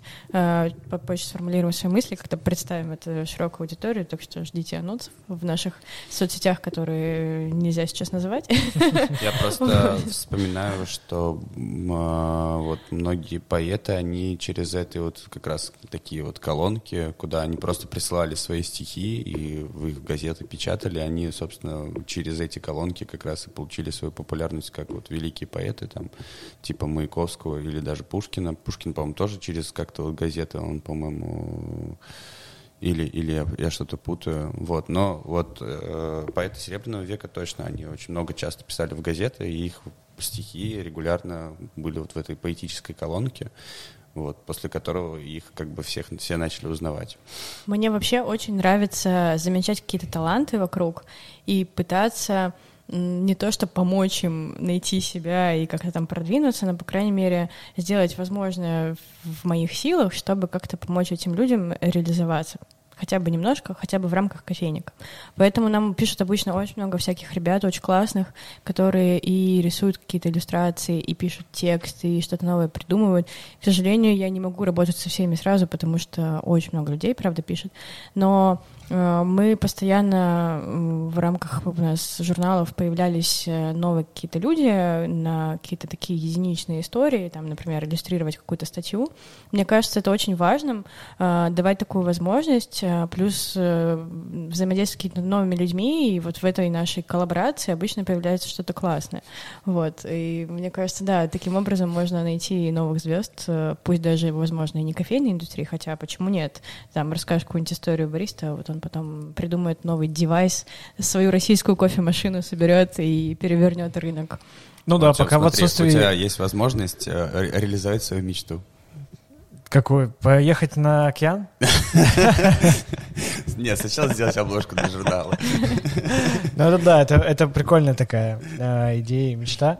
Вот, но это я, я э, заметил, что это реально прикольный, э, прикольная возможность э, высказаться тем, кто хочет высказаться в рамках чемпионата с какой-то идеей, но из-за того, что чемпионаты там приостановлены, перенесены, у него как раз эта возможность может быть высказаться через какой-то ресурс медиа. Mm-hmm. Это прикольно, мне кажется. Это может быть инновационно. Что мы много очень обсуждали, вот э, у нас был прям ряд э, выпусков, э, где мы обсуждали чемпионаты э, кофейные, и в целом очень часто вопрос, который я задаю, это то, что э, выступления на региональных, э, национальных и мировых чемпионатах, они часто отличаются не только в профессионализме э, порой, но и в подаче информации. То есть э, есть определенное мнение, что не все идеи будут э, правильно считаны, правильно поняты на региональном чемпионате. Они могут оказаться просто очень сложными или не хватить времени, чтобы это все прямо рассказать и так далее. Вот. И, э, а на мировом чемпионате наоборот. Ты можешь высказывать самые глобальные вообще истории, если у тебя есть какой-то там прототип или что-то еще, идея какая-то законченная, это прям может э, получить э, хороший отклик вот. Таким образом, у нас появилась куча девайсов, э, куча различных э, обработок, популяризировалась. В таком плане. Мне кажется, да, чемпионат — это такая вообще история, у которой, в принципе, ясна цель, но они постоянно как будто бы меняются, и каждые люди, каждые участники э, вкладывают в них какие-то свои смыслы. Хотелось бы, да, чтобы они работали на продвижение каких-то новых идей, на создание чего-то нового, а не просто на возможность помериться, у кого какой кофе круче и насколько круто ты его заварил, хотя Наверное, все-таки глобальная цель у этого немножко другая. Ну, тут тоже, вот э, многие поспорят, потому что скажут, что чемпионат — это больше спорт, чем э, искусство и какое-то. Да, и поэтому здесь вот и, это все вместе как-то, когда складывается, э, получается так, что некоторые это ради спорта, показать свой профессионализм, подтвердить свою квалификацию, э, кто-то что-то сказать, а, кто-то просто пришел, потому что его позвали. Ну, я просто, я просто помню, что а, на каком-то одном из региональных чемпионатов еще в 2014 году я смотрел выступление, которое записывалось на видео, и там а, ну, не лучшим образом выступил молодой человек, он там занял последнее место, но просто в конце, что меня прям так, типа, порадовало, я посмеялся, он в конце просто повернулся не к судьям, а от судей, типа, вот так вот повернулся. В зал, типа? Да, он, типа, в зал как будто. И такой, э, спасибо, ребят, что посмотрели на меня, и такой, и спасибо там э, Ване, что позвал. То есть, а как бы, а он сам бармен. За вписку. Да, он сам бармен, и его просто знакомый позвал выступить на чемпионате. У него было такое классическое барменское выступление, то есть он, ну, он думал, что понимал, что все знает и все делает очень правильно, вот, и это, ну, было видно в его выступлении, что он был достаточно уверен, но из-за того, что это все равно была квалификация классического чемпионата бариста. Вот, то есть там было достаточно много ошибок. Поэтому мне кажется, что важно, э, возможно, создать какой-то новый такой чемпионат, который был бы не по регламенту СКА, не по жестким критериям для профессионалов, а в котором могли бы, например, принимать участие любители, кофейные гиги, которые дома там заваривают, заморачиваются еще больше там со всякими девайсами, с кофе, с помолами, с водой, там с чем только не заморачиваются. И они таким образом могли бы соревноваться друг с другом, и мне кажется, это послужило бы какой-то такой объединяющей историей, опять же, и способствовало, возможно, реализации новых идей от непрофессионалов почему нет? Угу. Хочется как-то разнообразить это все, потому что когда эта история превращается в спорт, который жестко регламентируется, в нем теряется какая-то такая романтика, наверное, э, идейность первоначальная. Задор такой. Да, задор, горящие глаза, это все да. проходит, ты просто жестко, строго по регламенту идешь и пытаешься ему соответствовать, а мнение судей еще как бы заранее предугадать э, не всегда удается, и тратишь на это много сил, времени, денег в том числе, потому что находишь там дорогой кофе какой-нибудь уникальный. А в итоге твой вкус не совпадает со вкусом судей, ну и какой-то, ну, теряется в этом во всем. Не, ну, ведь Но в, такой, в таком чемпионате, если мы сделаем для любителей, то э, Катя Лапина кофе, на Coffee Nation просто придет и все выиграет. Вот, просто в скашных чемпионатах э, регламент же, он не строго прописан. Там, на самом деле, ничего вот прям конкретного, нету каких-то жестких рамок. Там написано просто там, «выиграй». Там, там в целом не написано даже, ты не обязательно рассказывать про кофе, который ты используешь. Это не обязательно рассказывать регион, разновидность, высоту, как его обжаривали, какой у него рор там, и так Но далее. Но ты же далее. все равно вряд ли, э, не обязательно рассказывать. Не, моя мысль не в этом была. Э, в том, что, э, скорее всего, на чемпе ты не выиграешь с базовым кофе каким-то, потому что ты его круто сварил там как бы не мерятся только навыками. Очень важно, с каким продуктом ты пришел. Ну, там на просто все в совокупе э, да. измеряется, поэтому как бы. Поэтому целом... те, у кого изначально больше возможностей взять что-то классное, и из этого еще благодаря своим классным знаниям, навыкам, умениям сделать еще больше, Идеи, еще лучше, да. да, они и побеждают, наверное. Ну да да. Да, да, то есть из-за вот, того, что чемпионат этот, он более профессиональный, и вот эта а, приставка профессиональный, она предполагает, что человек уже в, вовлечен и имеет определенный набор навыков, а, умений, и чемпионат является как его и подтверждением, и возможностью высказать какие-то а, идеи, а, теории, а, либо что-то представить. А, новое, то тут скорее, да, не хватает какого-то любительского а, уровня, где могли поп попробовать mm-hmm. себя просто любители кофе, которые могли прийти и просто что-то заварить, а получить какую-то, возможно, обратную связь, возможно, не получить, а просто повеселиться. Проблема, проблема будет фестивали. в том, что большинство бариста пойдут в этот же любительский чемпионат да.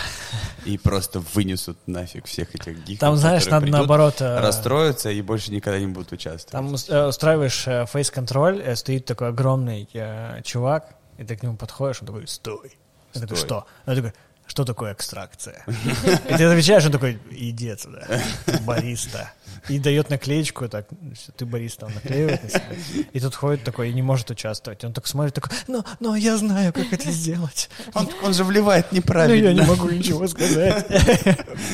И там просто на трибуне все бариста а, Нет, нет, не мешай его ложечкой, нет. Да, да, и там такие, вау, крики и так далее. Вот. То есть я всегда просто вот э, мы уже обсуждали э, на прошлых э, выпусках то, что есть вот, например, мясные пивные фестивали. Там, блин, так все весело проходит. Да, да невероятно. Угу. Там музыканты, три сцены может стоять, у тебя музыка, у тебя какие-то игры, там есть развлечения. А, но при этом это фестиваль конкретный, то есть он фестиваль либо барбекю, и там просто есть еще пивные ребята, либо наоборот. И там, если как профессиональные э, тусовки, там также проходят всякие чемпионаты поваров, э, кто как там жарит мясо, что-то еще mm-hmm. и так далее. И э, каждый э, найдет для себя чем там заняться. Кто-то просто посмотрит и скажет, вау, как круто.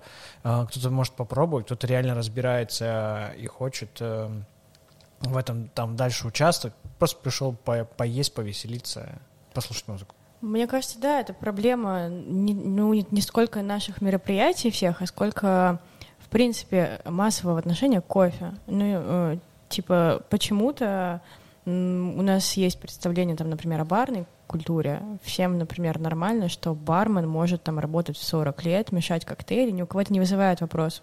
При том, что если ты бариста в опытной возрасте, все начинают тебя спрашивать, типа, «А что ты здесь все еще кофе варишь, там, может, куда-то еще пойдешь, кофейню откроешь, не знаю. А кому-то это, может быть, не надо.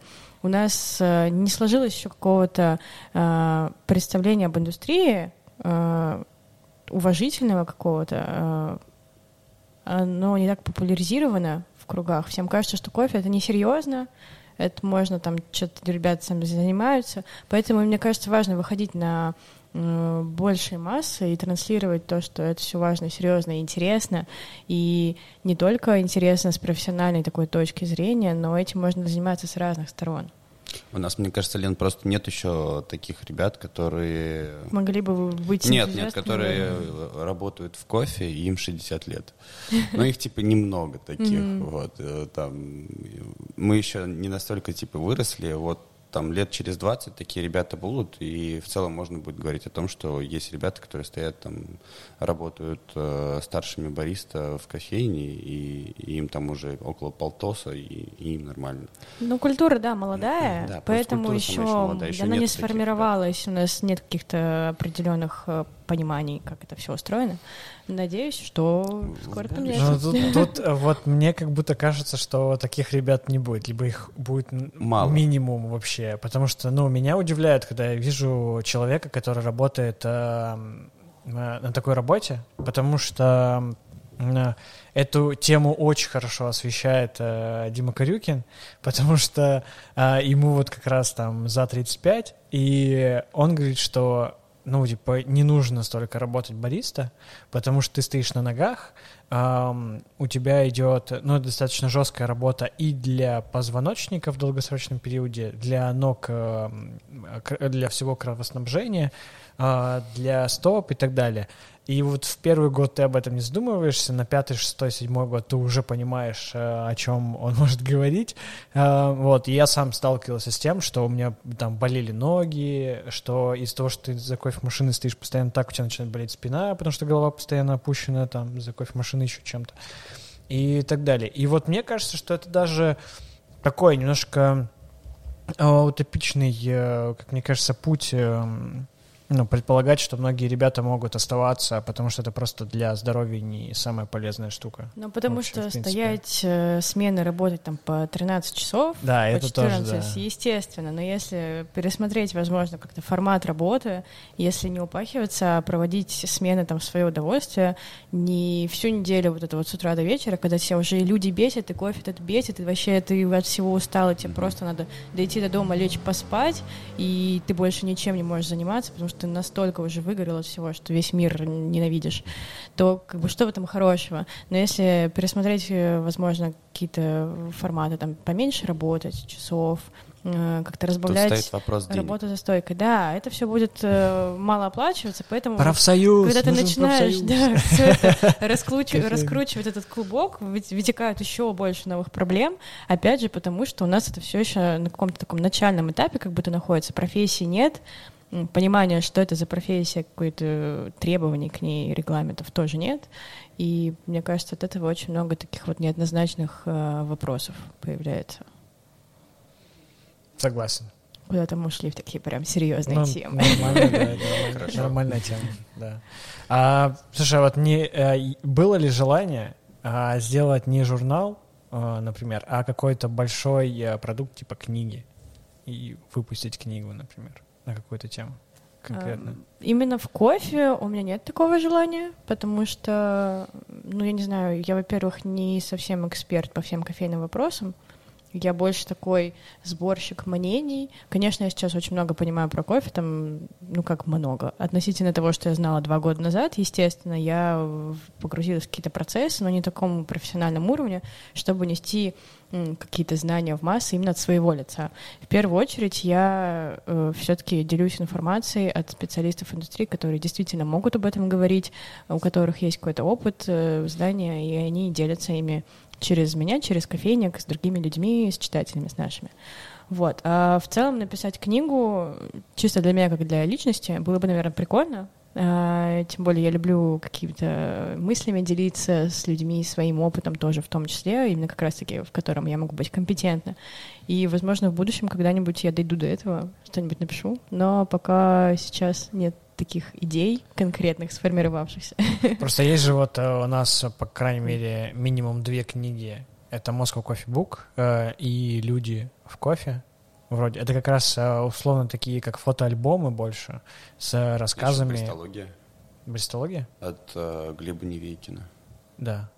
Вот, но там больше иллюстрации, но в- тоже в целом достаточно красивая книжка. О, да, то есть это вот как раз э, квинтэссенция того, что книга — это именно... им- э, такие книги, они имеют э, эстетический характер, а не информационный. Ты берешь, чтобы э, вникнуть, эм, создать атмосферу для себя и вот таким образом как-то сделать вклад э, в кофейную индустрию и Я вот э, знаю, что погрузиться самому. Оля Храмова сейчас пишет книгу. Да? Да. Она как-то так в сторис один раз упомянула, и я такой, типа, «Мгм, Интересно. интересненько, Мгм. будем ждать. Э, Да, я знаю, что Лев Решетняк у нас еще писал книгу по сервису скорее, э, по тому, как важно общаться с гостями, уделять этому внимание. Э, Не знаю, правда, на каком у нас сейчас этапе. А, Вот. Но мне кажется, вот в таком контексте именно какой-то истории э, визуальной, эстетической, э, сборной, возможно. Как раз-таки будет кофейня как журнал сейчас, вот в новом формате. Вот это вот такая ежегодная история. Возможно, это будет что-то типа книги даже, он что будет потолще и что-то приближено к этому. Мгм. Книга просто всегда вот э, такой, вот как вот фильм, например, и книга звучат просто так очень мону- Масштабно, монументально, да, и монументально, масштабно. Ты такой фильм. И ты такой, Вот журнал на самом деле тоже звучит э, достаточно Да, да, и журнал тоже. что типа это нет, на самом деле типа ты взял его, прочитал, ну типа вот допустим взять какие-нибудь там э, не знаю Men's Health, например, ты его взял, прочитал, закинул на полку, все, он там лежит, и он нафиг никому не нужен.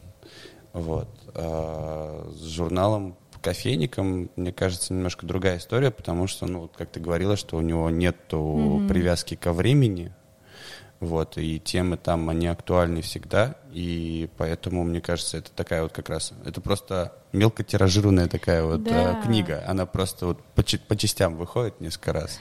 Он все-таки больше приближен к такой книжной истории, чем к журнальной, типа не знаю, ну журнал, мы понимаем, что такое тоненькое, быстро почитать, там картинки посмотреть, какая-то Да, реклама да, да, интегрированная, и ты такой, ну там Ну, что-то тут почитал, что-то узнал, непонятно, ну Ну, как-то время провел, там, дальше. да, отвлекся.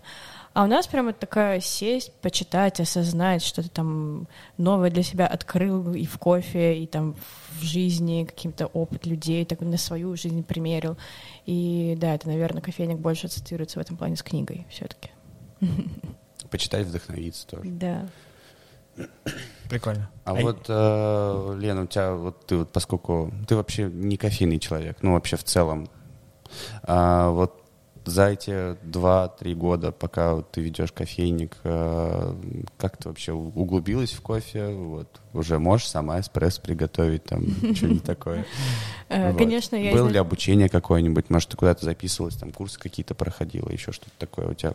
Или ты в целом просто общаешься с людьми, что-то от них узнаешь, и как бы вот все этого достаточно? Я, да, изначально вообще не из кофе совсем, я там из сферы IT больше, ну, я в универе училась просто, и потом поняла, что мне интереснее вот в этом направлении. Ну, ты рассказал, да, просто кофейной сообщалась с да. ребятами, да. Вот. Я не могу сварить эспрессо, потому что я не умею работать с кофемашиной, но мне кажется, что если сходить на, ну, там, попрактиковаться где-то с кем-то, то, в принципе, я этому научусь, э, было бы желание. Просто у меня такого нет желания. Я И пью, да, эспрессо в кофейне, дома у меня капельная кофеварка за полторы тысячи рублей, нормально варит, фильтр с утра, вообще зашибись, очень вкусно получается. Вот. Но в целом, как устроены все эти процессы в теории, я знаю уже. Во-первых, потому что я и общаюсь с людьми, во-вторых, потому что я пишу какие-то статьи, мне приходится в этом разбираться и проверять информацию, факт-чекинг делать, вот это все. Вот. Плюс, да, я ходила, я слушала какие-то курсы несколько раз, но не с целью получения каких-то знаний, а именно посмотреть, как это все устроено. Я органолептику много раз слушала и пробовала работать с аромакитом, например, в этом направлении немножко там развила свои навыки и знания, умения. Вот, но меня часто спрашивали, там, не хотела бы ты поработать в кофейне, узнать, как это изнутри. Но я просто столько слышала разных историй от своих друзей бариста, что не сказать, что они меня прям вдохновили пойти работать. Как-то сегодня тоже обменивались историями. Хочется оставаться все-таки так со стороны за этим за всем наблюдать, э, собирать разные картины и это все транслировать, наверное, так. Ну, со стороны всегда приятнее смотреть на это. То есть это как а, огонь, вода, и кто-то работает. Да, Вот. да, да, есть такое. Работает. Красавчик. Мы потом просто интервью запишем с ним, он расскажет, как он поработал. Э, Прикольно. Что мы еще хотим обсудить? А, ты еще вот говорила, что пока ты, мне показалось, как будто ты очень сильно чувствуешь груз ответственности за своих читателей. Я, в принципе, такой человек гиперответственный по жизни. Э, по со временем то, конечно, поубавилось, раньше этого было больше. Но да, мне важно все-таки отвечать за то дело, которое я делаю, делать его не на отвали, просто так, лишь бы сделать, кому-то что-то продать, а в первую очередь вложить в него какой-то смысл, вложить свои идеи, свою душу, как бы там, опять же, это банально не звучало, и каким-то образом так повлиять на жизнь человека, даже если там журнал прочтет 100 человек, условно, да, казалось бы, там в каких-то глобальных масштабах это вообще фигня. Но даже если я какой-то там одной мыслью, одним интервью смогу хоть как-то повлиять на жизнь этих 100 человек, это просто, мне кажется, очень прекрасно и важно, и я чувствую от этого какую-то свою значимость и вклад в большое дело, даже какими-то маленькими такими действиями, шагами. Вот, поэтому мне очень важно получать саму обратную связь. Я всегда сама общаюсь с читателями. Мне приятно, когда они приходят к нам на фестивалях, мы с ними там разговариваем о чем-нибудь, обмениваемся какими-то тоже мыслями. Очень важно видеть этих людей вот так вот вживую. Не когда ты с ними там переписываешься по поводу заказа, например, или там отвечаешь им на сторис, э, сердечки присылаешь, а именно видеть э, их живые глаза, кто тебя читает, кто эти люди, чем они живут, о чем они думают, в каких городах э, и так далее. Вот, поэтому, да, мне важно сохранять какой-то такой контакт, важно оставаться с ними на связи и отвечать, собственно, за свой продукт, да, хотя я понимаю, что он далек от идеала, возможно, я каждый раз вижу, что можно было бы доработать, и, конечно, бывают ошибки, но куда без этого? Мне кажется, невозможно все делать идеально, и просто мы с опытом, опять же, улучшаем качество. У тебя есть желание поехать э, брать интервью по всей России, а может быть даже за территории России? Конечно, мы же ездим по разным городам, в регионы тоже. Вот э, самый такой яркий опыт был поездка Дагестан. в Махачкалу. А? Дагестан. Дагестан, да, просто. Я там была два раза, мы сейчас собираемся третий, надеюсь, все получится. Первый раз я думала, что никогда туда не вернусь, как Настя Латова тоже это говорила, потому что этот регион, конечно, вообще меняет твою жизнь на до и после, какое-то ломает твое представление вообще о типичных вещах. Ты прям изнутри, правда, переворачиваешься, что-то в тебе меняется. Я не понимаю, как это объяснить на каком-то не знаю, уровне энергии, возможно.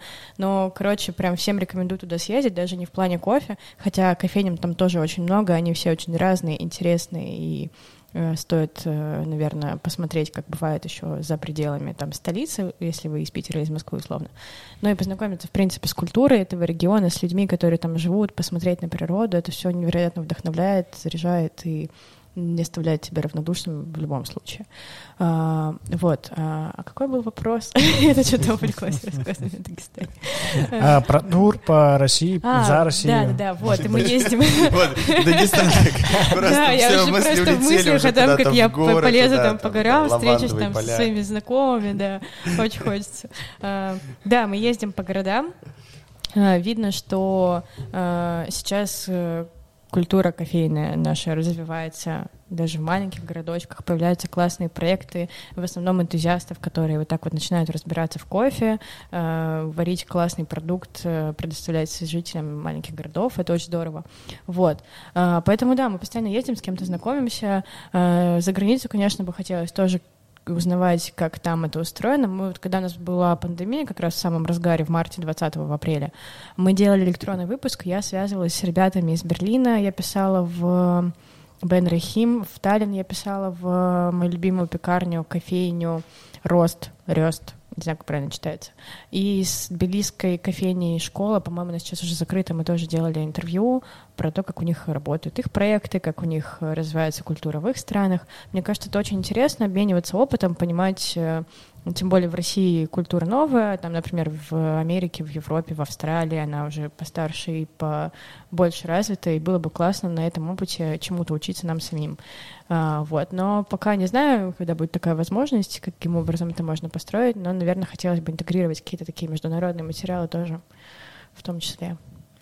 А вот э, я не знаю просто, как это юридически возможно, фото переводы других каких-то статей, других материалов, это вообще, я вот просто даже не знаю на самом Мне деле, кажется, это надо насколько, насколько с можно созданием. это в, в плане прав. э, Я думаю, что возможно, ну, как бы просто все С указанием автора, да. как это Мгм. происходит. Но просто мне самой это не интересно. Мне в первую очередь интересно э, делать какой-то э, свой собственный контент, а не заниматься чужим копированием того, что уже было придумано когда-то.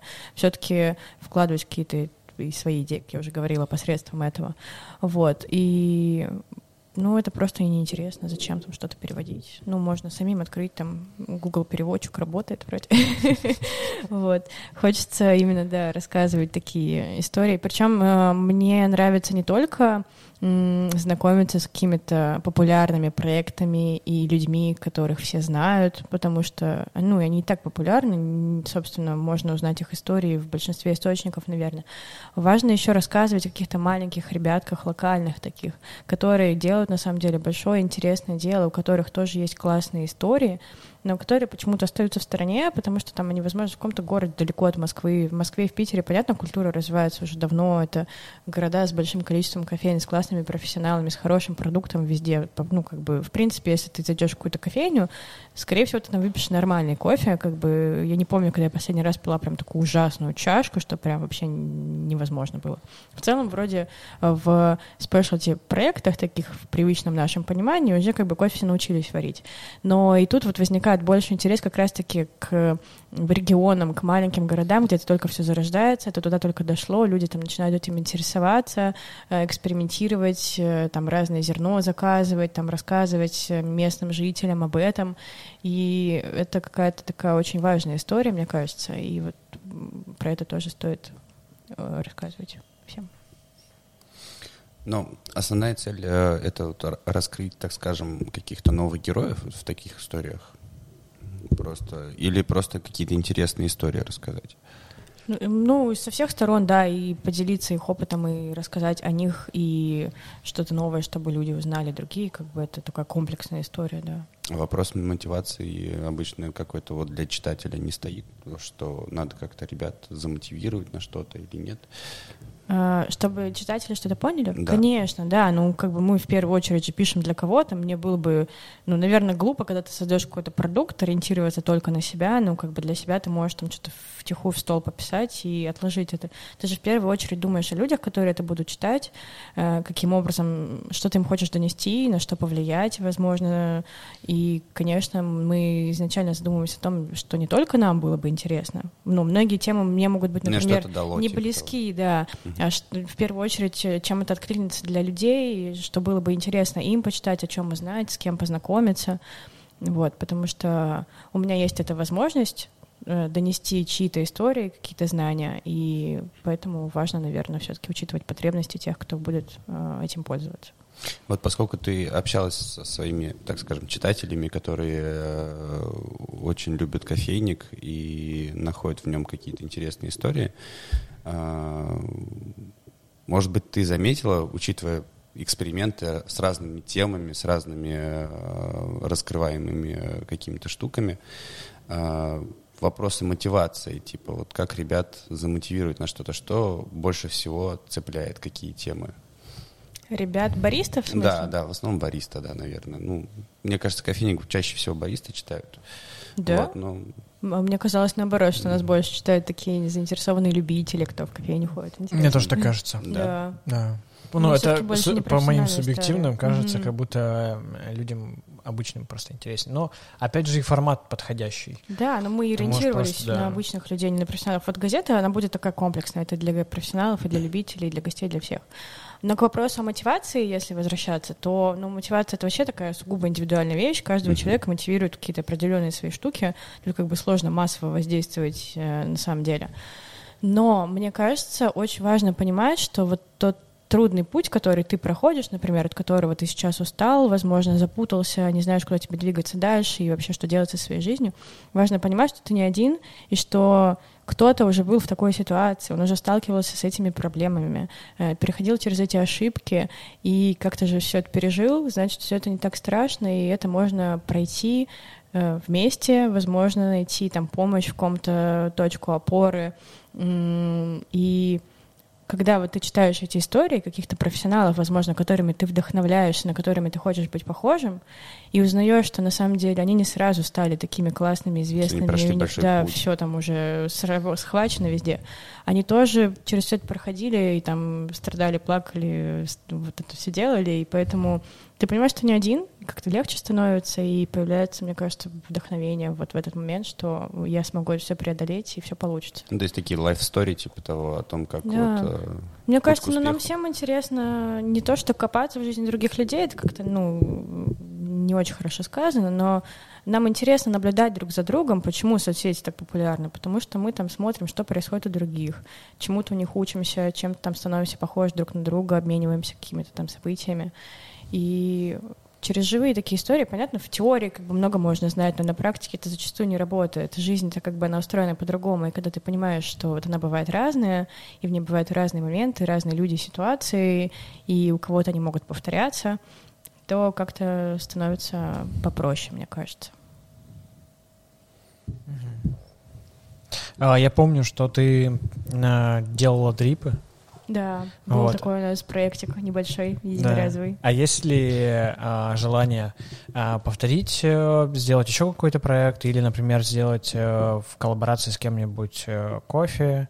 То есть какие-то вот такие есть Мгм. планы? Да, это моя маленькая рабочая мечта, такая сейчас коллабиться с разными компаниями, придумывать какие-то новые продукты. Даже не то, что новые продукты, а делать что-то вместе, потому что, мне кажется, именно вот в объединении усилий совместных идей можно получить что-то клевое, новое и классное, которое заинтересует людей и что-то придумать.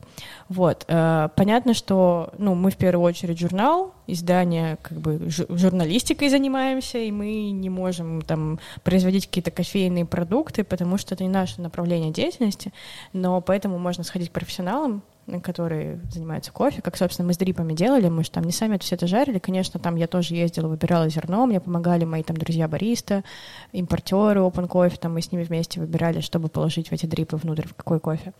Вот, поэтому, да, сейчас есть в планах как раз-таки сотрудничать с разными компаниями, что-то новое придумывать, а, и вот в этом направлении тоже развиваться. Кайф. Выпьем за эту чашку в Бразилии. Ну что, тогда будем закругляться? Да? Спасибо, Да. Лен, что уделила время и внимание, приехала к нам сюда. Спасибо, что позвали. Мне было очень приятно сегодня поболтать. Мне было тоже очень приятно. Да, было классно. Да. Все. Ждем новые выпуски. Выпуск. Кофейни. Я думал, ты такой, Подписываемся на думал, ты меня спрашиваешь сейчас. Ждем новые выпуски подкастов. Что? А, Ну Да, что, все? э, кофе- Кофейника и подкаста тоже. Да. Тогда всем а, спасибо, всем удачного дня, прослушивания и всего хорошего. Настроение хорошее. И хорошего настроения. Пока-пока. Пока-пока.